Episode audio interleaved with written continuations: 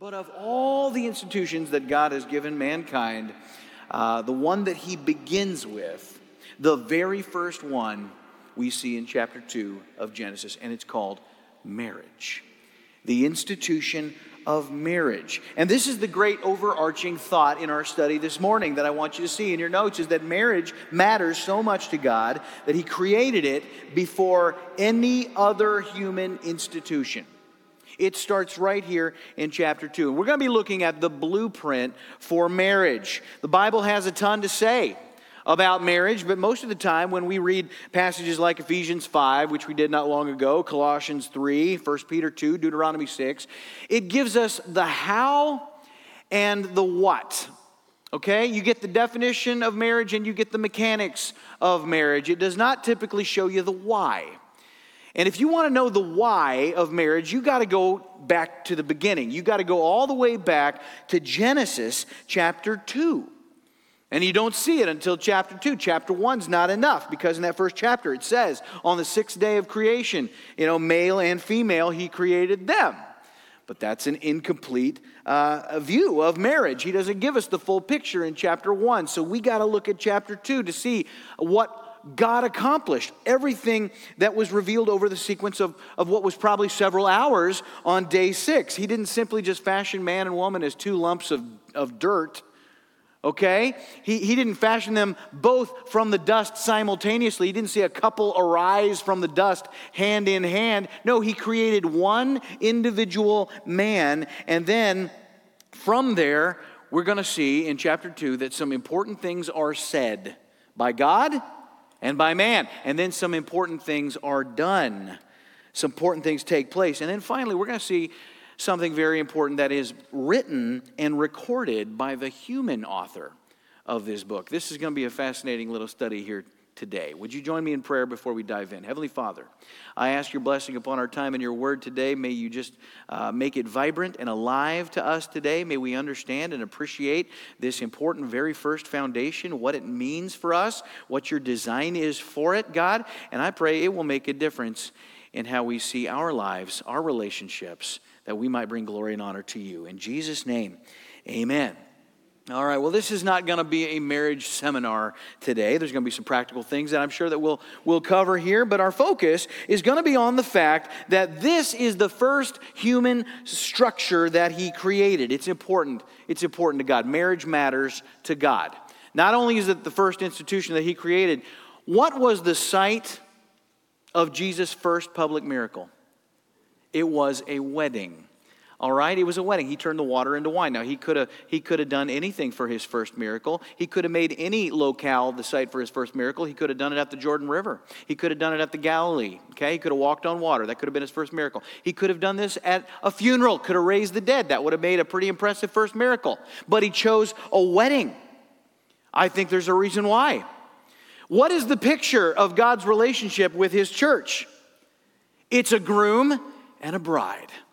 And we see that in Scripture. What is the union that will take place one day when the church is presented to Christ? There will be a wedding one day. There will be a beautiful marriage of the Lamb when the church, the bride of Christ, will be presented in radiant white, pure and holy. And so, marriage matters to God. It shows up all throughout His book, it is prominent in the Word of God, but it shows up right here first.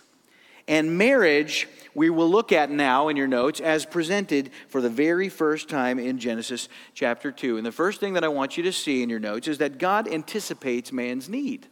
God anticipates man's need. And we're going to see this in verse 18. Having created Adam, God makes an observation. He sees what Adam does not see or feel. He sees what man doesn't see. Adam appears to have everything he could ever need, all right? He's got all the sustenance. He's surrounded, mean, he's in Eden for crying out loud. He's surrounded by beauty. He's in fellowship with God. What more could he need? Well, God knows.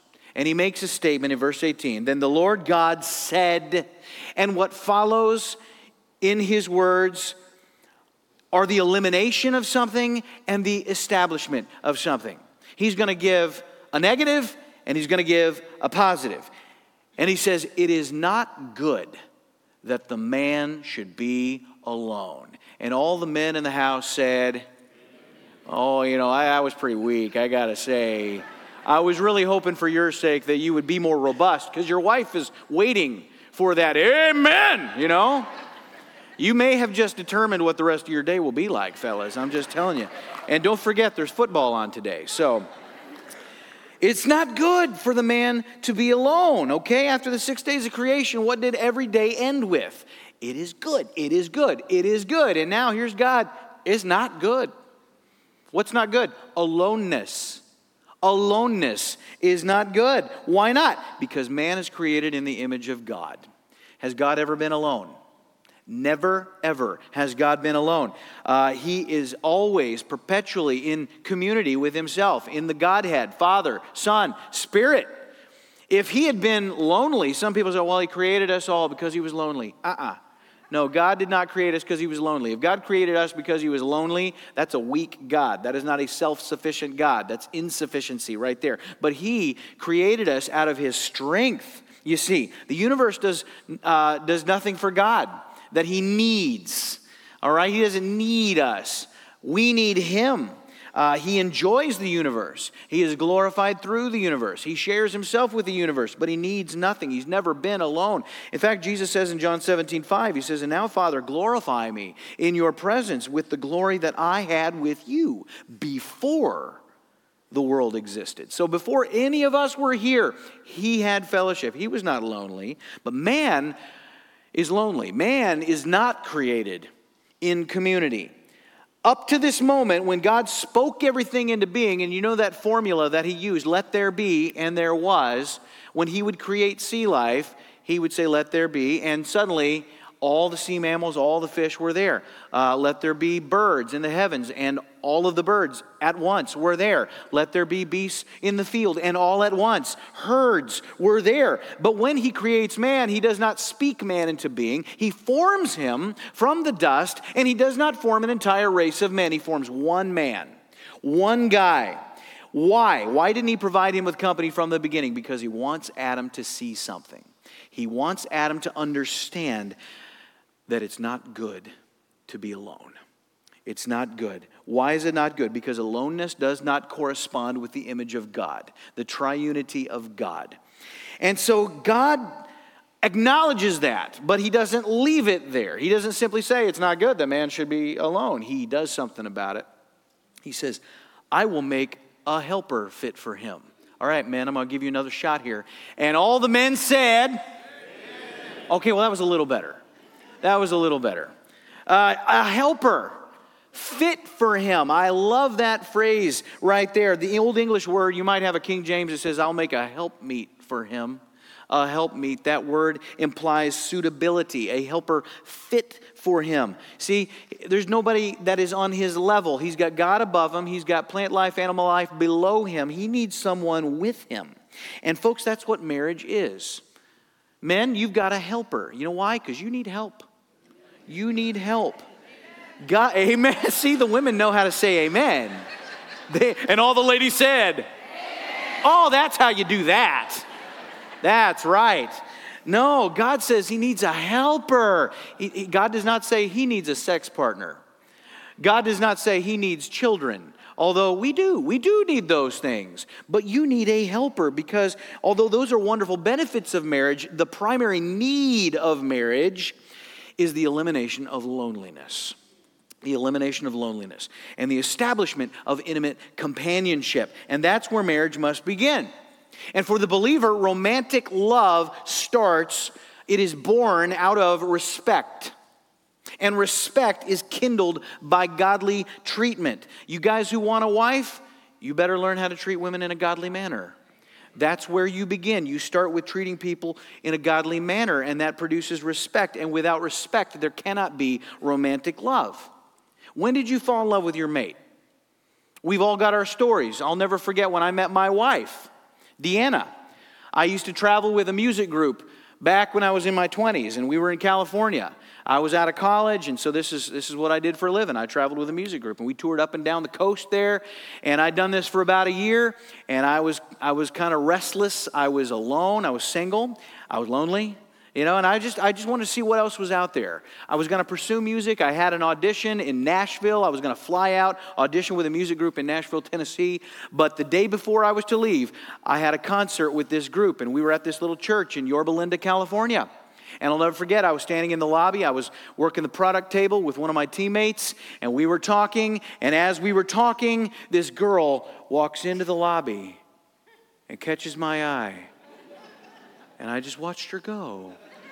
And she just went into the worship center. And pretty soon, the person talking to me is like, Hello, woo, Scott, where'd you go? You know? And after the concert, the, the, uh, the worship pastor comes up to our director and he says, Hey, do you guys need another girl singer? Because we got a girl, she could sing the stars down, son. I mean, you should, you, you should audition her. And so our director auditioned this girl who happened to be Deanna. And so I'm kind of lurking in the shadows, you know, watching this audition. And uh, later, uh, my director and I were loading equipment on the bus, and he knew the next morning I'm flying to Nashville. Like, I'm out. I'm out. And we're loading the speaker on the bus, and I said, So, uh, you auditioned that girl? And he said, uh, Yeah. I said, She any good? He says, She's pretty good. I said, Yeah. You, uh, you gonna you gonna put her on the team or? And he goes, I'm thinking about it. I said, hmm, interesting. If you put her on the team, I'll stay another year. I'm not kidding, man. Now, I don't think that had any bearing on his decision, but he put her on the team, and I stayed another year. And I, I found out pretty soon after she came aboard the team that she had a boyfriend. She had a boyfriend, and word was it was pretty serious. Like I, they were probably going to get engaged, you know. And I remember my mom calling me. I may have shared this with you before. She calls me and she'd just check it in, you know, with her single son. And she's like, Any girls on the team? And I said, Well, yeah. I go, There's this one. Oh, tell me about her. Well, she's got a boyfriend. My mom is like, Well, I'll just pray him out of there, you know. you need a mom like that, you know. I'm like, Okay, mom, you do that. But I, I purposed in my heart that I would not pursue this girl while she was dating this guy. I wanted to treat her in a godly manner. I'd been in a relationship where a guy stole my girlfriend once, and that, that hurt. And so I wanted to honor that, that commitment. I wanted to be a, a godly man uh, toward her. And uh, now, that's not to say that I didn't try to look and smell as good as possible when I was around her, okay?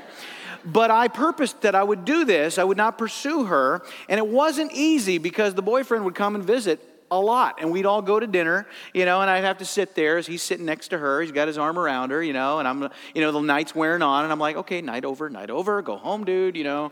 And, and then at the end of the night, without fail, Deanna would come up to me and she'd say, sweetly, Scott.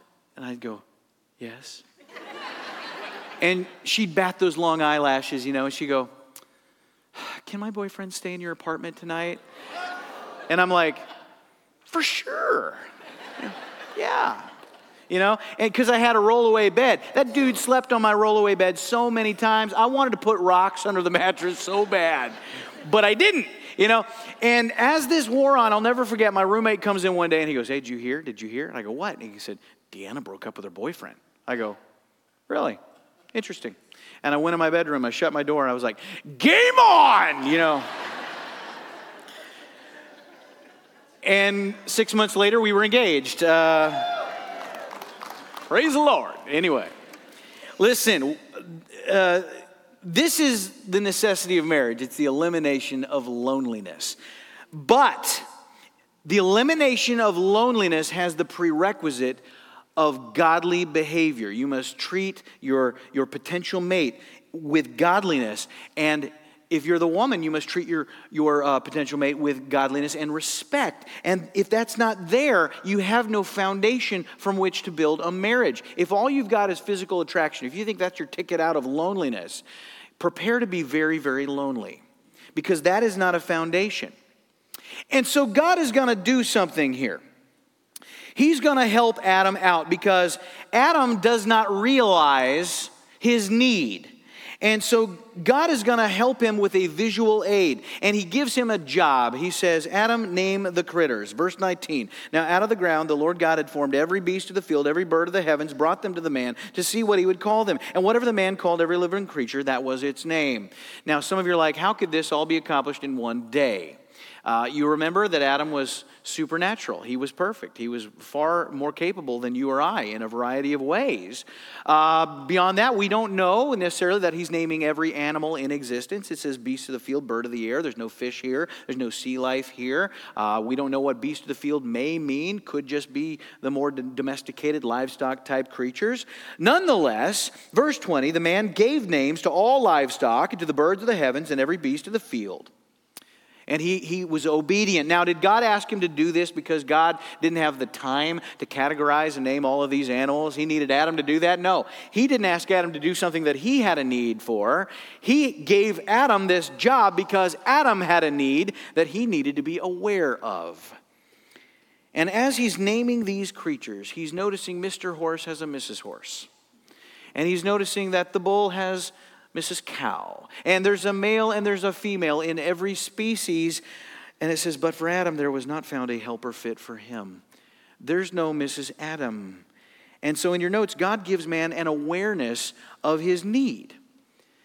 He gives man an awareness of his need. And most men have that awareness early on these days, okay? Adam did not know his need. Adam was only six hours old.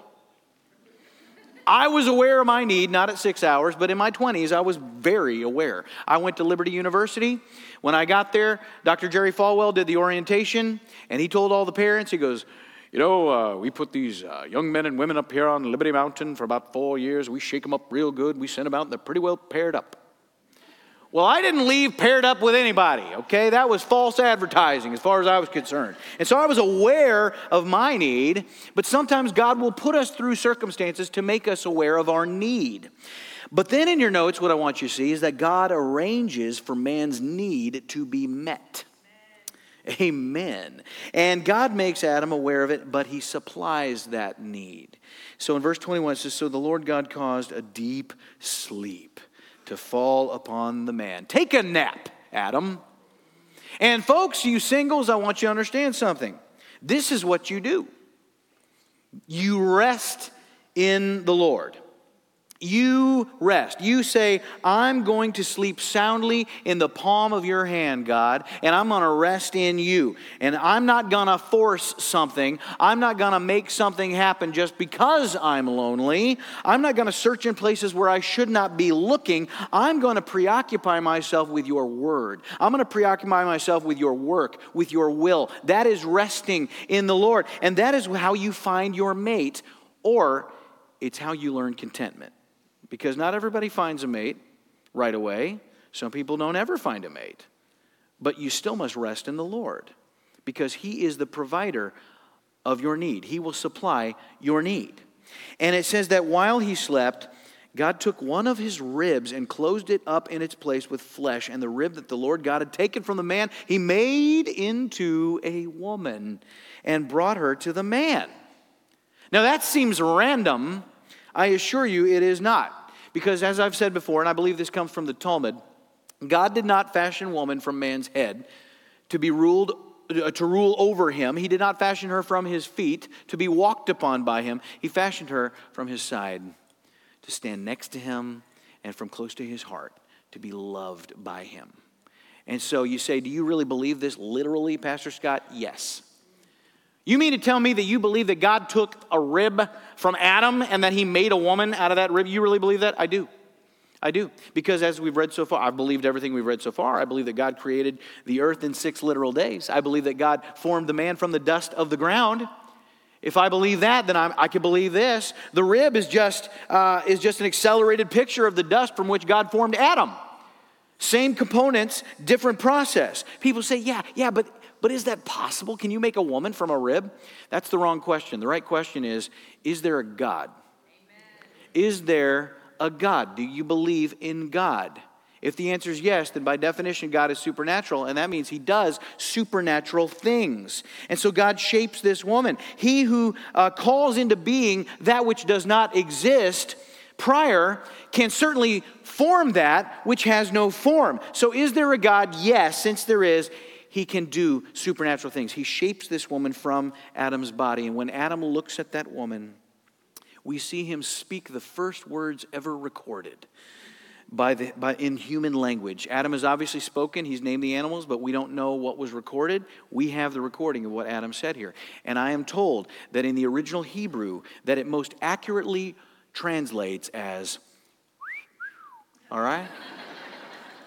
Here's what he says. He says, Then the man said, This is a, at last bone of my bones and flesh of my flesh.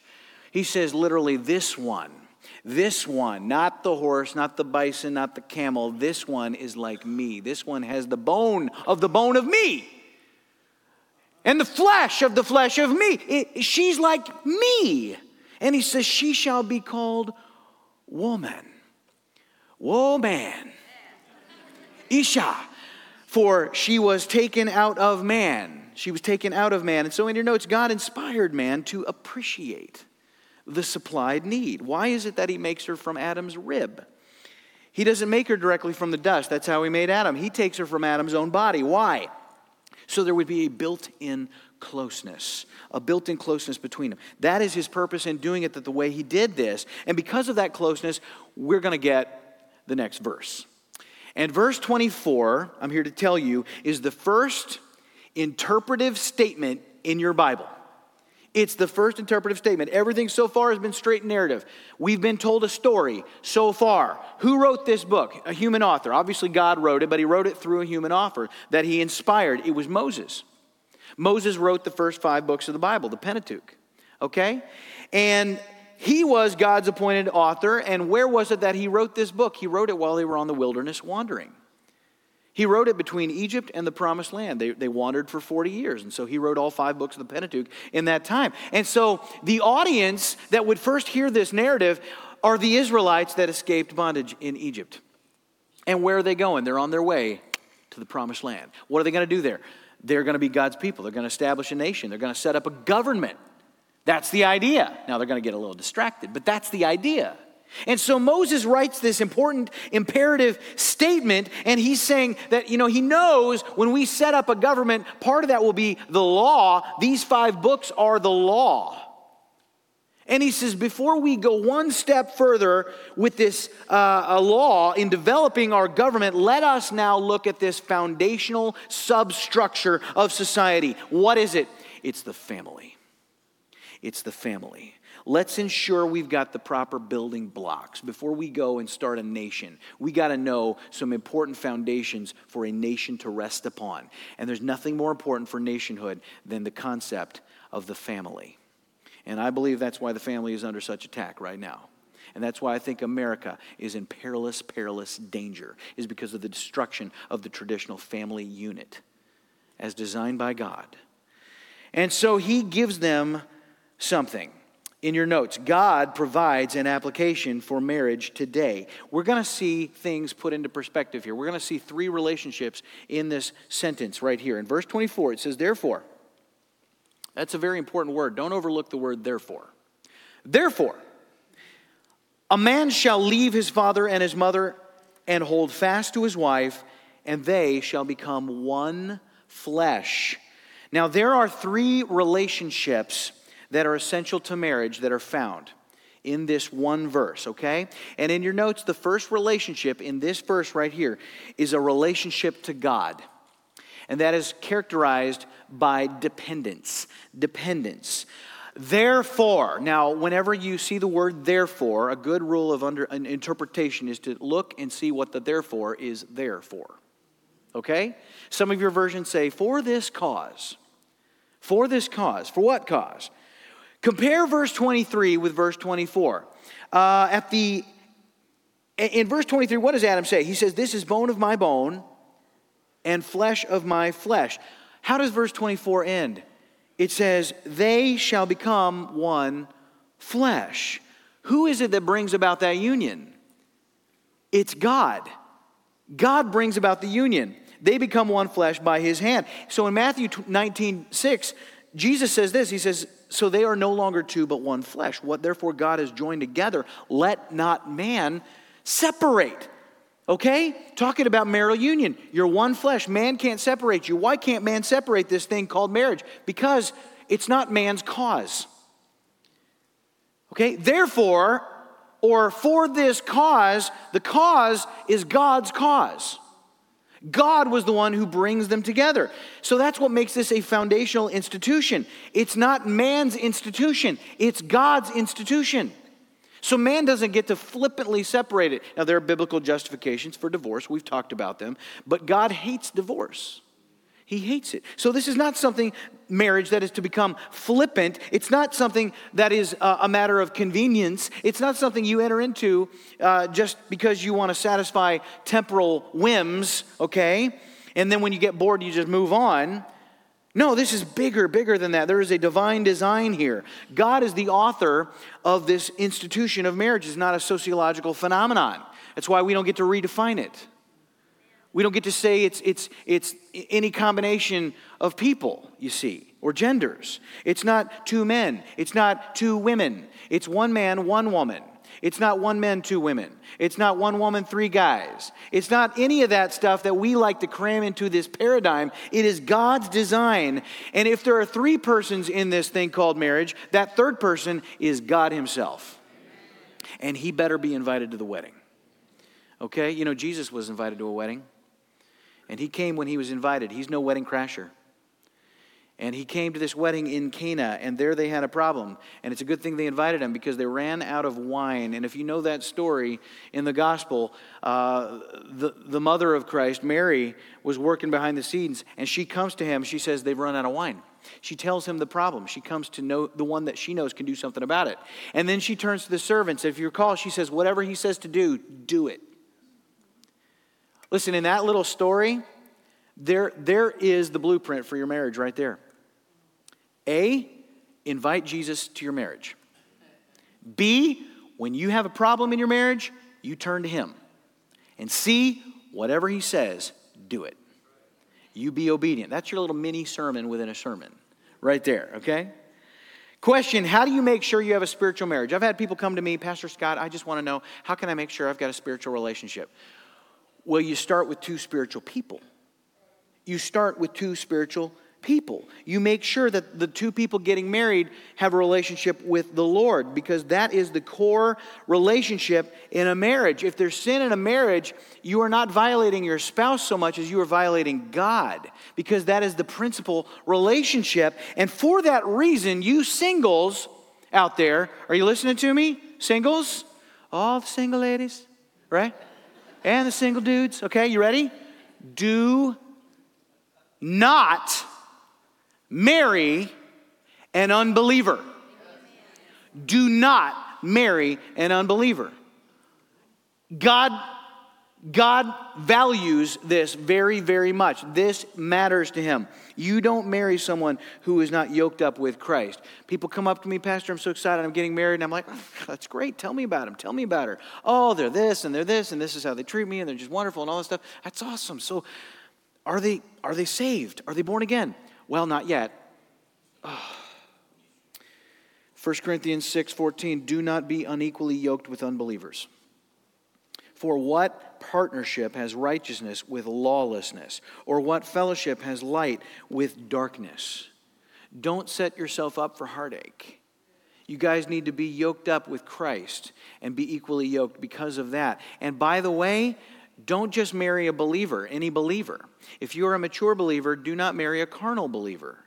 To be equally yoked means that you are both growing at the same rate, you are both maturing in Christ okay? And that is important because if this relationship with God is the basis for marriage, then both of the people need to be in that relationship with Christ individually. Otherwise, your marriage is a sham, it's a joke. There's already a crack in the foundation. There, think about those divine institutions that we talked about. You got marriage, you got uh, government, and you got the church.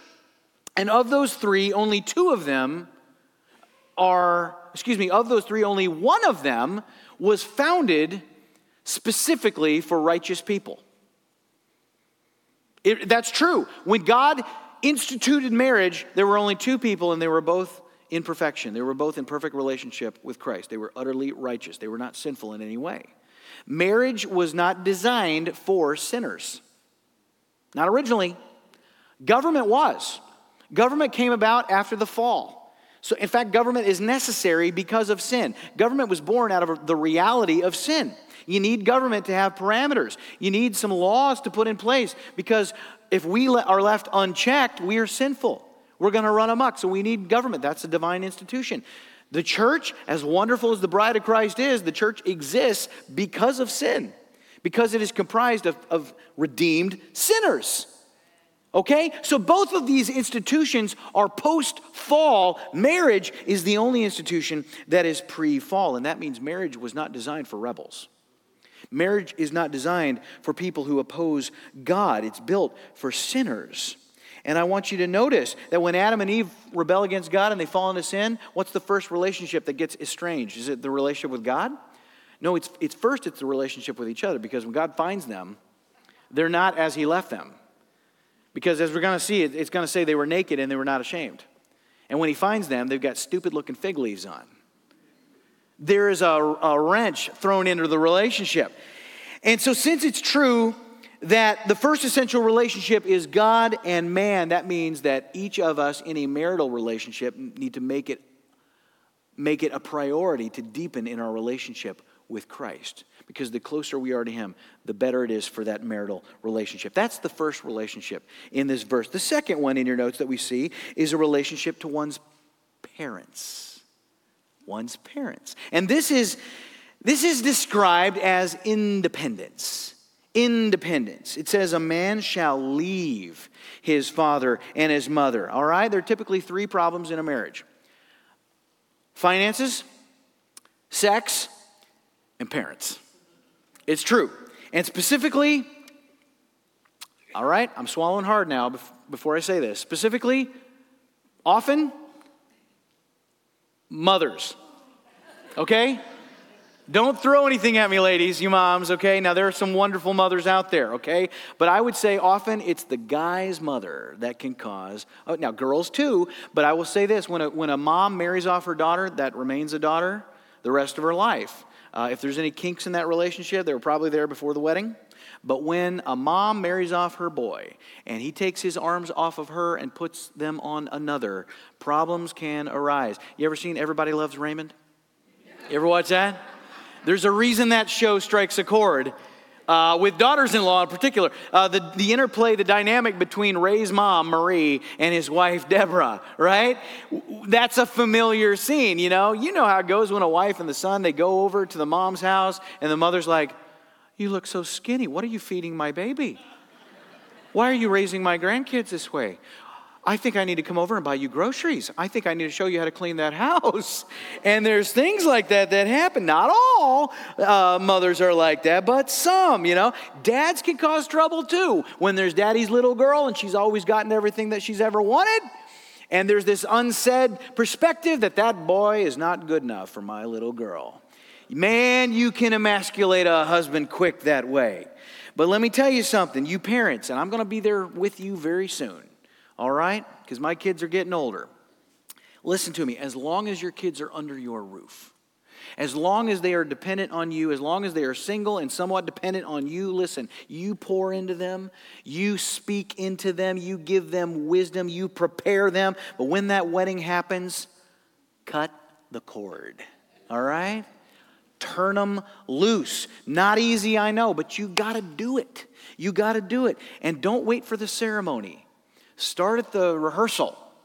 Start before the rehearsal, okay? Pastor Scott, you don't understand. She wants the bridesmaid dresses are so ugly. They look like they look like Pepto Bismol. Well, maybe that's because you make her nauseous. I mean, I don't. Listen, they're still your son, they're still your daughter. That's not to change, okay? It's not to change.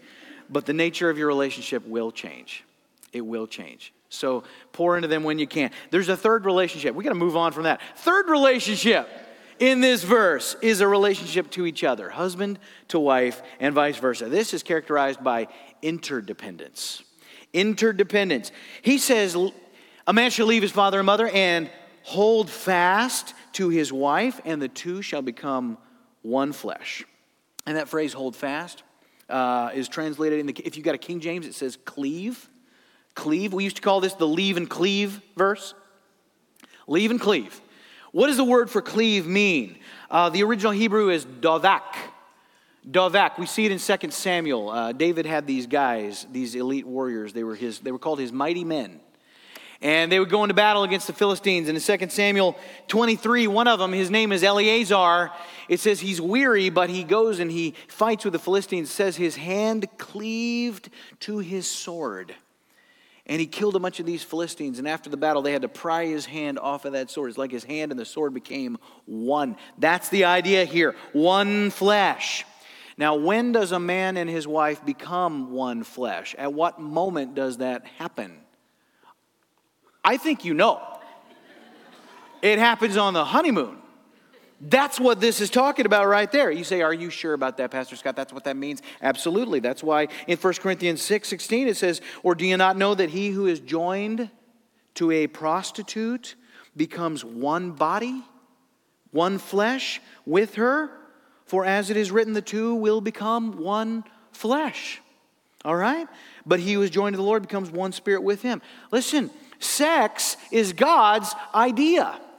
And it is designed to stay within the parameters of marriage because it is the initiation of the highest form of intimacy. It's what God intends for marriage. And it's a beautiful gift within the most beautiful gift of marriage to bring about intimacy and to put you on a path of intimacy in your relationship with one another. And, and from that moment moving forward, the man and his wife are one. They are one and, and in every area of life. You are not two people anymore. Okay? I, I am no longer simply Scott. I am Scott of Scott, Indiana. Okay? We're not individuals. Now, we've each got uh, our own personal uh, hobbies and things that we uh, do, you know, uh, but but the, the idea is that we are one here. And you know what? Because you are one, sometimes you have to engage in the other person's hobbies. Sometimes, guys, you, you do what your wife wants you to do. Sometimes, ladies, watch a little football with the guy. Some of you are like, that ain't no problem. I like it better than he does, you know? But you belong to your spouse, every part of you. 1 Corinthians 7 For the wife does not have authority over her own body, but the husband does. Likewise, the husband does not have authority over his own body, but the wife does. This is how it's mapped out in God's Word. And if that's difficult for us, especially you husbands who are like, "Well, I'm my own man. She's not going to change me. I got to be who I'm going to be." Look, Ephesians 5:25, husbands, love your wives as Christ loved the church and gave himself up for her. How did he give himself up for her? Remember? Uh, he died. You get to die for this woman every day. You lay it down. You are sacrificial. And that's why marriage is not for sinners. That's why marriage isn't for rebels. Sinners, by definition, are very selfish people. We look out for our own interests. What is the highest need of a man? Respect. Some of you are reading Love and Respect by Emerson Eggerichs. I know you're, you're going through that study, okay? And we talk about the circle. That the more a wife respects her husband, the more he loves her, and the more she feels loved, the more she respects him, and the more he feels respected, the more he wants to love and be tender to her, and the more she feels that tenderness, the more she just wants to respect him all the more. And it's this is God's design right here. But um, respect is the highest need of a man. What's the highest need of a woman? It's tender love. It's tenderness. And in the dating phase, that comes easy because we want to impress this person. We want to win their heart.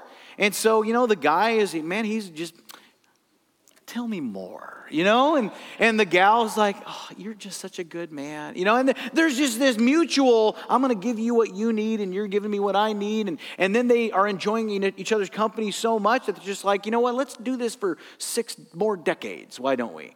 And they put a ring on it, you know, and they get married and everything is lovely and wonderful and beautiful.